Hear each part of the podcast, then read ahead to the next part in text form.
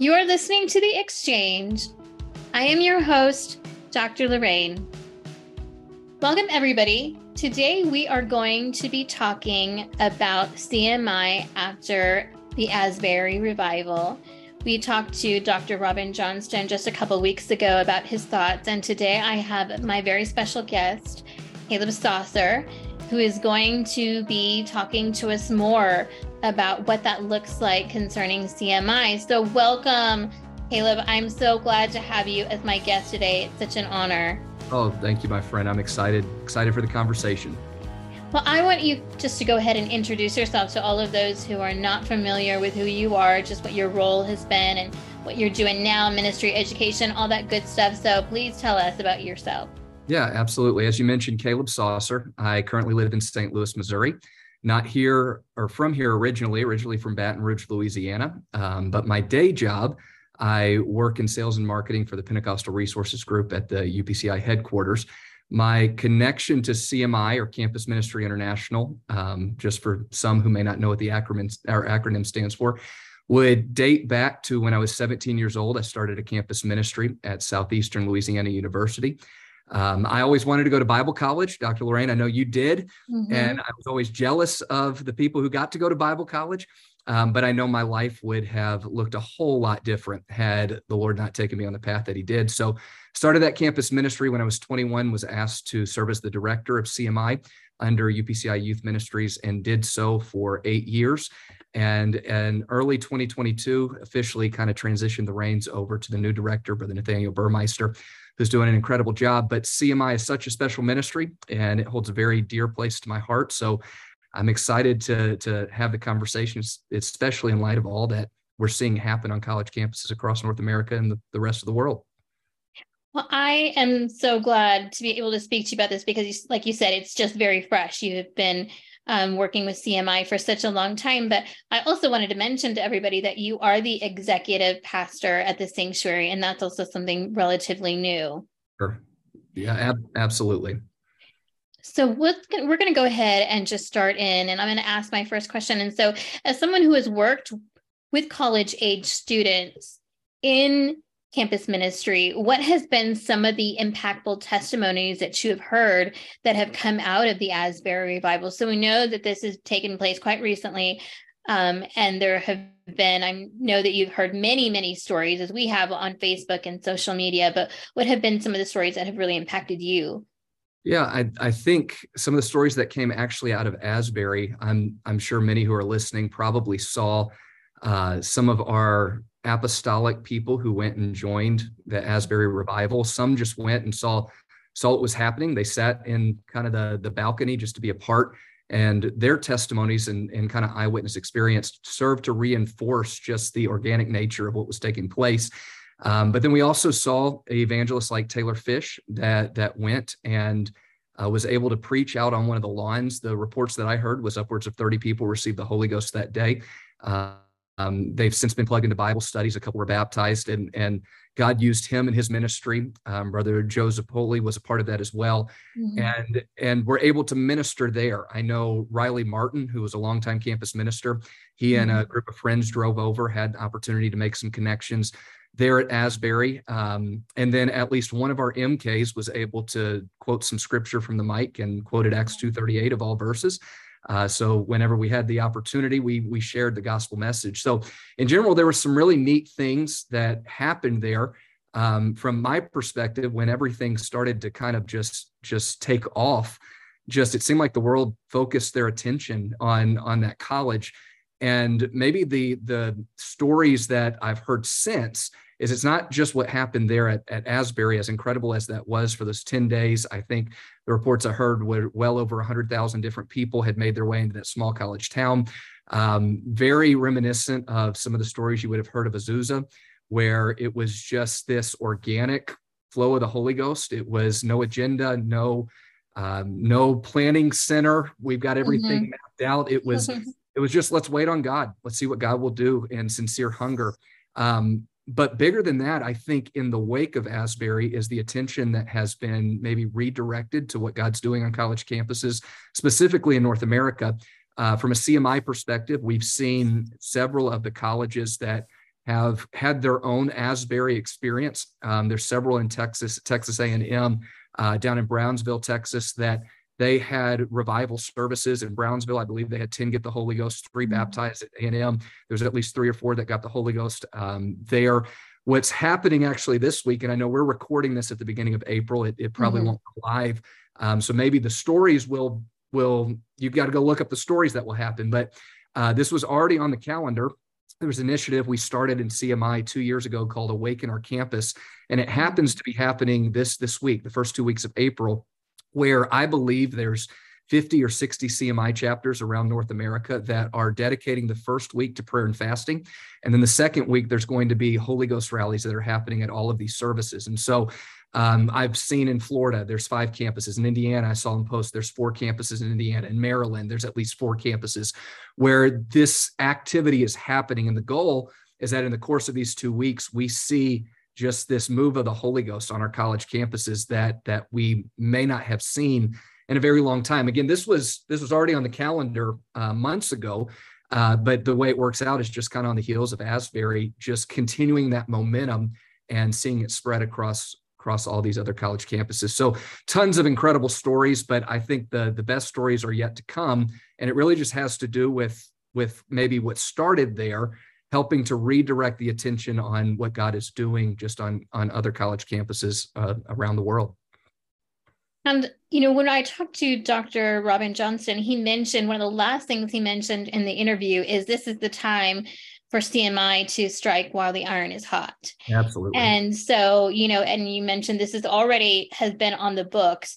And when you know we have something like this there there's an opportunity for it to die out there's an opportunity for it but i really feel like god is orchestrating it Sure. But it's already something that's been in the works. This ministry has been in the works for quite a while. And so it's like a just a continuation and it's not going to let it die, which makes me very happy. It's not just going to be one and done. People got the Holy Ghost and then we're kind of just okay, you know, we're yeah. going on. Um, so I wanted to go into my next question. I wanted to ask, um, what is so unique about CMI than any other ministry? Because we have so many things popping up, and and we're creating new things, and so thankful from. But CMI is just a different a different thing, and so kind of just explain to us what the uniqueness about this ministry is. Yeah, I, I love this question. Just to give a little history. So prior to CMI, there was an organization called the International Fellowship of Christians, IFC, or something along those lines, that started mm-hmm. in the, the late 1970s.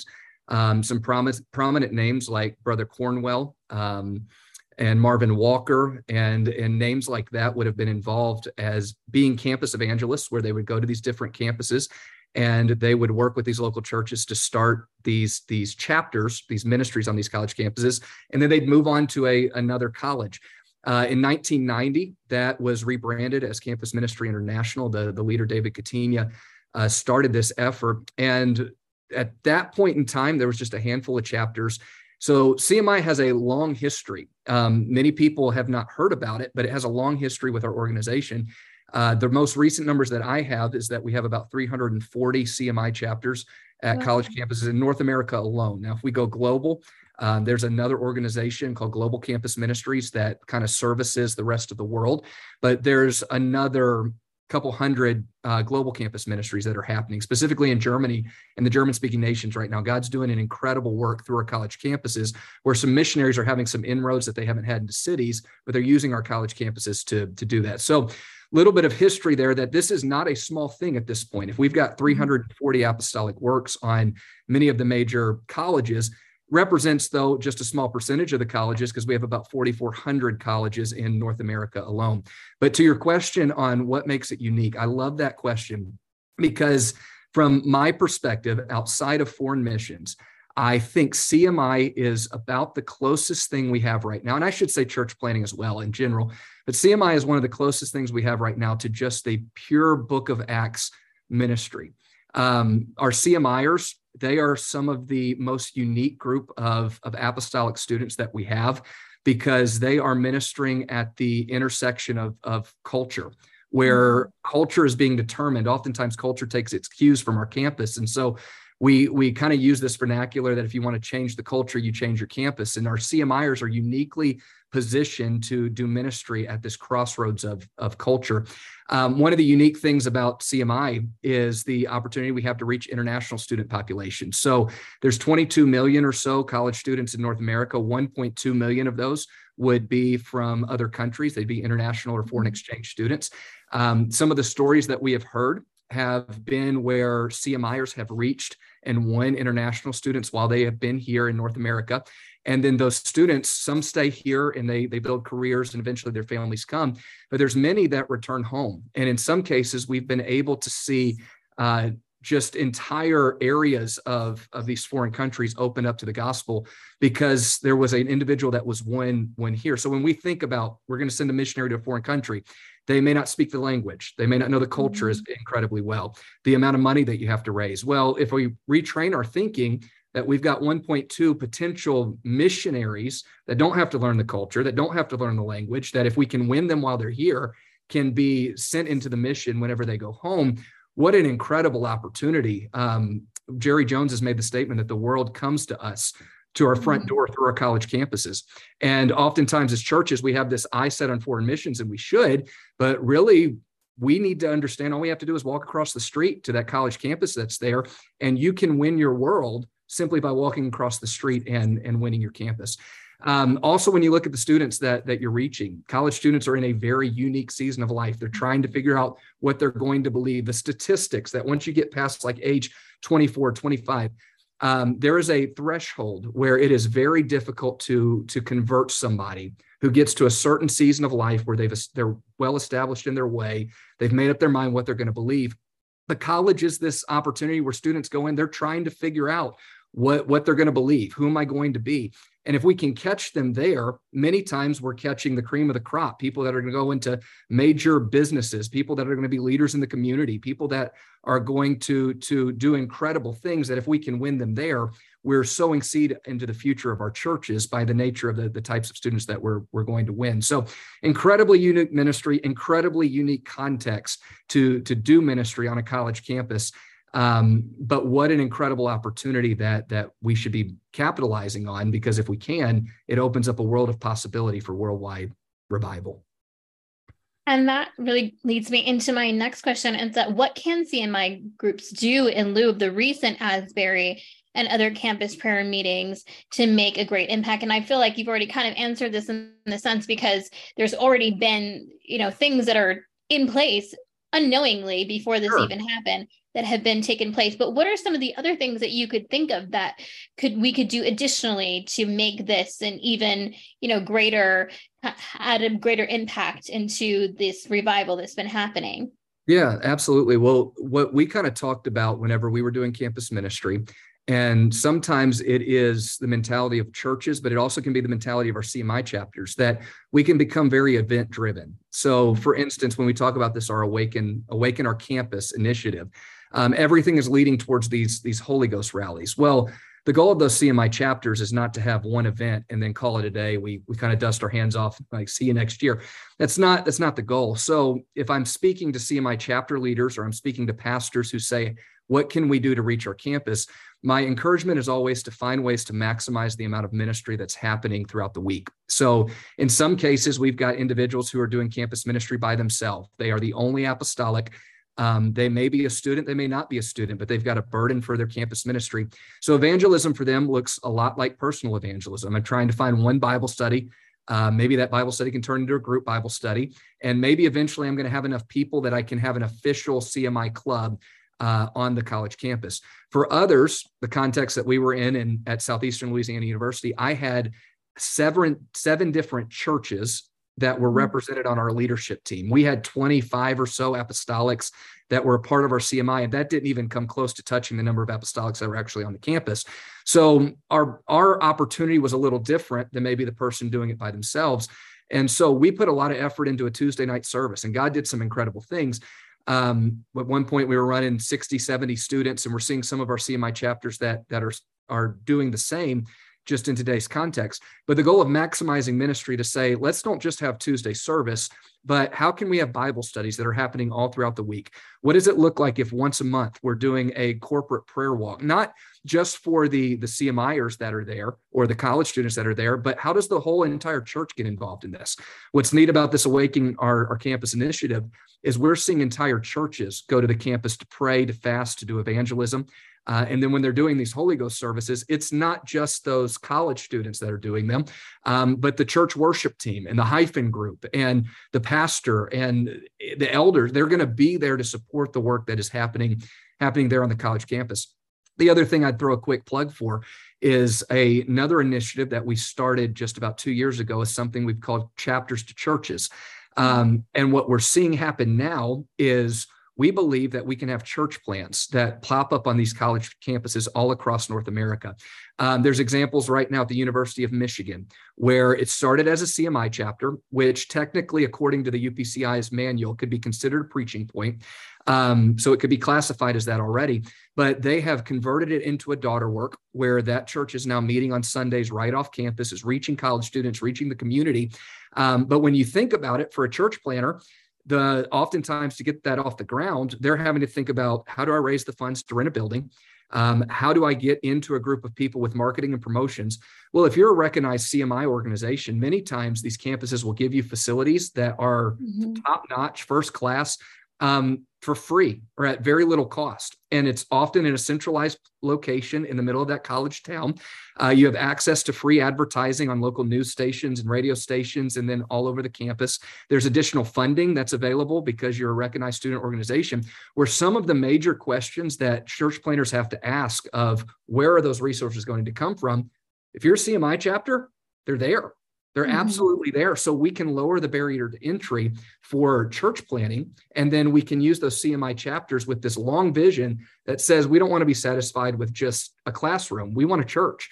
We don't want to be satisfied just with, with a chapter. We want a, an established apostolic church to be here on the college campus. So all that's to say the, the there is a world of possibilities of how local churches can get involved.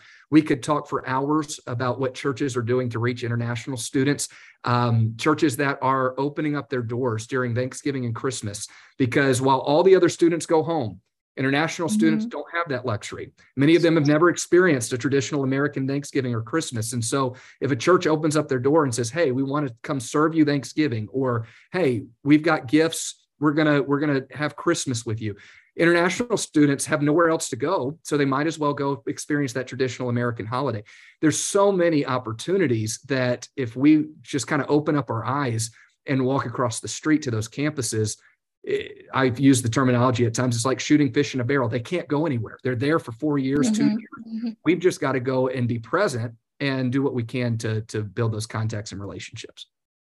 Well, I am just I'm so thinking to myself like, oh, I, I want to go back to my my college campus. Why didn't I think about that? And I, why didn't I think about that when I was in college and I went to the University of Arizona? And uh, you know, when I started hearing this about CMI was not that long ago. But when you mentioned this has been going on since 1990, so this is not a new thing. But um, I'm thinking that maybe social media and a lot of other things have kind of helped to advance CMI or have helped to put it on the radar for people to kind of see what's going on. And and I recently saw something about um, Indiana district doing these awakening services right. and was kind of thinking, okay, wow, you know, and Riley Martin is out there and and putting together some of these things. So what an exciting time it is for our apostolic movement and I don't think people realize all of the things that you were saying about these opportunities. So I'm so glad that you are here, you know, telling us about what this kind of looks like, international students, and, you know, the opportunity to be able to serve them Thanksgiving dinner, Christmas, and sure. and all of these things. And so, you know, what a blessing that we can be to our world with, you know, these students who are here for four years, like you mentioned, we have them captive yeah, for four absolutely. years to be able to have them. So I wanted to ask Is there anything that you want our listeners to know about CMI or the Asbury prayer meetings that you haven't already mentioned? Is there something particular that you're like, you know what, this isn't something that we've you've realized that CMI has to offer sure. or, you know, in connection to Asbury Revival? Yeah, that's a great question. There are three whys why you should consider doing CMI if you're not doing it right now. And if I'm talking to a college student, I'm talking to a pastor, talking to a church leader, or talking to a layperson, you can be involved in, in CMI. That opportunity is there. Um, very quickly, three whys. Number one is is to seek and to save the lost. That's the primary reason that CMI exists. This is not a Pentecostal hangout club. Um, we don't want it to be that. We want it to be an opportunity to to bring the gospel to unreached people. Um, I've mentioned some of the statistics on international students and the, the student populations. When you break down uh, in in Acts chapter one verse eight, and he talks about being witnesses uh, in in Jerusalem and then in Judea and Samaria and to the uttermost parts of the world. We see that opportunity even on college campuses. That Jerusalem being that local community, the number of students mm-hmm. that come from that local area, um, Judea and Samaria being the ones that were coming from the surrounding regions, and and uh, the equivalent of other states or other other areas around the state, and then the rest of the world, the uttermost part of the world. We see those people coming to our college campuses. So, very much this Book of Acts harvest opportunity that that you see there. So, seek and saving the lost, number one. Uh, number two, CMI provides an anchor for our apostolic college students during one of the most trying seasons of life. Mm-hmm. Um, talking to many pastors, especially through the years, there was a period of time where going to secular college was incredibly frowned upon um, right. by many people in ministry, by by many of our apostolic uh, individuals, because they were so fearful that we were going to lose our our kids. Well justified. I, I get that. I mean, these these students walk in and hear things for the first time, and professors are good at making things we know not to be true sound true. Uh, right. Uh, and so if they're not rooted and grounded, yes, absolutely, somebody get lost. But in Louisiana, I was the district coordinator there for a little bit of time. We had 11 campus ministries going on. Well, we saw students and pastors begin to counsel their students to pick the college they would go to, not solely on the degree program, not solely on the scholarship, but on whether or not it had a CMI chapter, because they mm-hmm. knew if I can plug them into that CMI chapter, I've got a better chance of them not losing their faith um, during this trying season of life. And then the third is it's the perfect training ground for future ministry. So we've got, and I thank God for our Bible colleges. Um, and the Lord's doing incredible things through those students. For me, that wasn't the path, but I got mm-hmm. incredible hands on training of what ministry looked like through CMI. And so many of the future leaders of our organization, of our churches, future church planters, there's nobody better, in my mind, a better candidate to be a future church planter than somebody who has come through P7 and had potentially seven years of hands on experience at that level to then go into CMI and had four years if you're lucky. And then if you failed a couple classes, maybe five or six years um, of CMI. But potentially we graduate these students with 11 years of foundational yeah. training. Well, as a movement, we're we're missing an opportunity if our eye isn't on them to say, how do I capitalize on these students that know how to teach Bible studies, that have already done extreme evangelism in a hostile culture? Who better to be a candidate to be a future church planter than these students that are coming up through P7 and, and through CMI. So it's the perfect training ground for future ministry. And then the last thing I would share, I know I'm kind of giving a lot of lot of information, but maybe this would be helpful to somebody who's saying, mm-hmm. "How do mm-hmm. I get started?" Yeah. Um, what I would share is we often say there's two approaches that you can take. There is what we call the unstructured approach and the structured approach. The unstructured approach works well for students who are on a campus by themselves or mm-hmm. for people who don't necessarily attend the campus. And so they wouldn't have the necessary means to go and be a recognized organization. Um, it's basically personal evangelism. Most of our college campuses are not locked down. You don't have to be a student to go hang out on the college campus, whether that creeps you out or not. it is what it is. They're they're public property. So you could go hang out in the coffee shop and and as a student if i'm there by myself go hang out in the coffee shop make connections with people that are in my classes. My goal is one-on-one evangelism. I mm-hmm. want to reach a student teach a bible study and eventually grow that. The structured approach is the more traditional approach that people think of when they hear cmi this is how do i get an established cmi chapter on the, the local campus um, the the process is pretty similar from campus to campus. Typically, you're going to need a petition that is signed by a minimum of 10 students who say this is a club we want to have access to. You're going to need a faculty or staff member who says, I will be the faculty advisor. And so building a relationship with some teacher or some faculty member that can, can sign off on your club. You're going to need a constitution and bylaws, which the CMI website, campusministryonline.com, has everything for you. So you just have to fill in your information and then you could use that to turn it in. Um, and then you're going to need to elect officers like any of the other clubs that would happen on the campus. So, probably a president, a vice president, maybe a secretary, and a treasurer. Uh, those are typically the basic guidelines. And if you can check all those boxes, then you approach your student government association and they will approve you to be a recognized CMI chapter or, or organization. The perks of that, again, are the rooms, the access to facilities the mm-hmm. access to funding, the access to advertising that you don't get if you're just walking onto the college campus by yourself. So if you're wondering how to get started, I'd say visit campusministryonline.com. There's a great getting started guide that will walk you through some basic steps, but then all those resources that you need. One of those two approaches can work for you. So th- there's no excuse. We can do mm-hmm. campus ministry uh, right. with one of those two approaches. So again, I could talk your ear off, Dr. Lorraine. I'm not going to do it. So I'll I'll be quiet and uh and let you move on. You know, I I just you know all of this is such great information, and I know people are going to be so happy to be hearing this. You know, and it's not as hard as people think it is. Sure. Um, but one of the things that I'm just kind of hearing from you say that I just wanted to just reiterate is just the fact that you know this time in our lives, or I say our lives, but in time in a young person's life where we have been worried, you know, they are going to after college or or I'm sorry, after high school they're going to go to college and they're going to stop living for God. And you know people think the traditional way and non-traditional is you know going to bible college if you want to go into ministry hmm. but that doesn't necessarily have to be the case. There are different roads.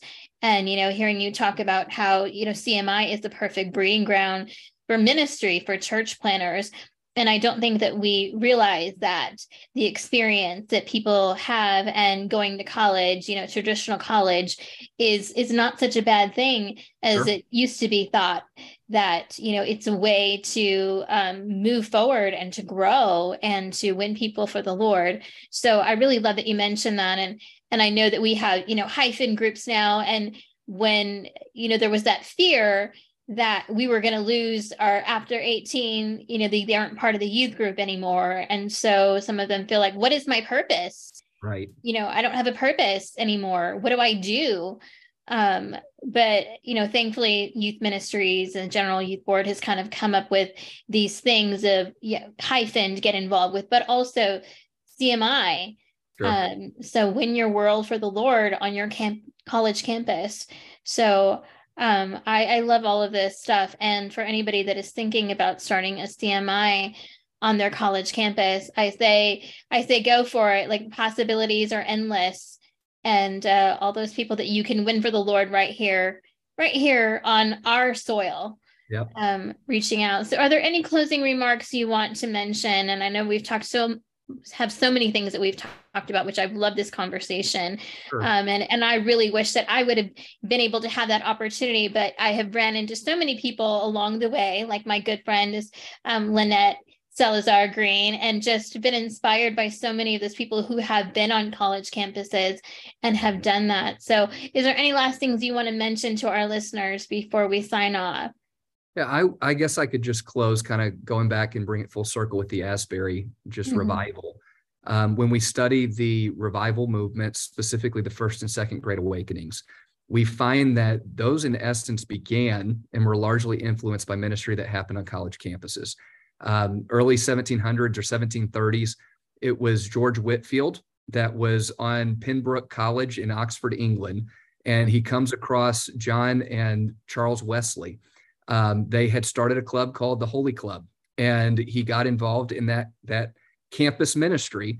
And uh, and there's some writings that we have from him that he says I can take you to the spot on that college campus where the Lord revealed Himself to me in in a way that He'd never had before. Well, George Whitefield obviously eventually goes to to America. He preaches the revival services that that have upwards of thirty thousand people in them, and that was what we consider the first Great Awakening. It may not have happened had there not been campus ministry. The second great awakening it started and then there's this this haystack prayer meeting that some who are listening would have heard where there's these five college students from williamsburg pennsylvania. They gather to pray. As a result of that that uh, prayer meeting they developed the first missions board foreign missions board and the first organized global missions effort that had ever happened on, on north american soil came out of a prayer meeting with five college students in the middle of the second great awakening and that was that was driven forward Um, again, when we look at Asbury, what we've preached for quite a while is we expect that the next great awakening will come from our college campuses.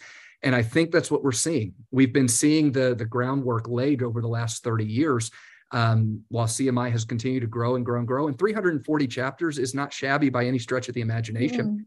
Mm. Um, but you're absolutely right. The the atmosphere seems ripe right now for CMI to capitalize, and not for the sake of us being able to say we've got 500 campus ministries. That's great, but not so much for the numbers, but for the impact, the global impact uh, that we can have if we see the harvest that is often right across right across the street. So my final encouragement would be if you've felt the call and and I've talked to many pastors before who've said we've always wanted to get involved, we haven't known where to start. There are so many great resources that our motto always was education takes away fear. If i if i have the education and the tools to know i'm not walking in blind those tools are there that training is there.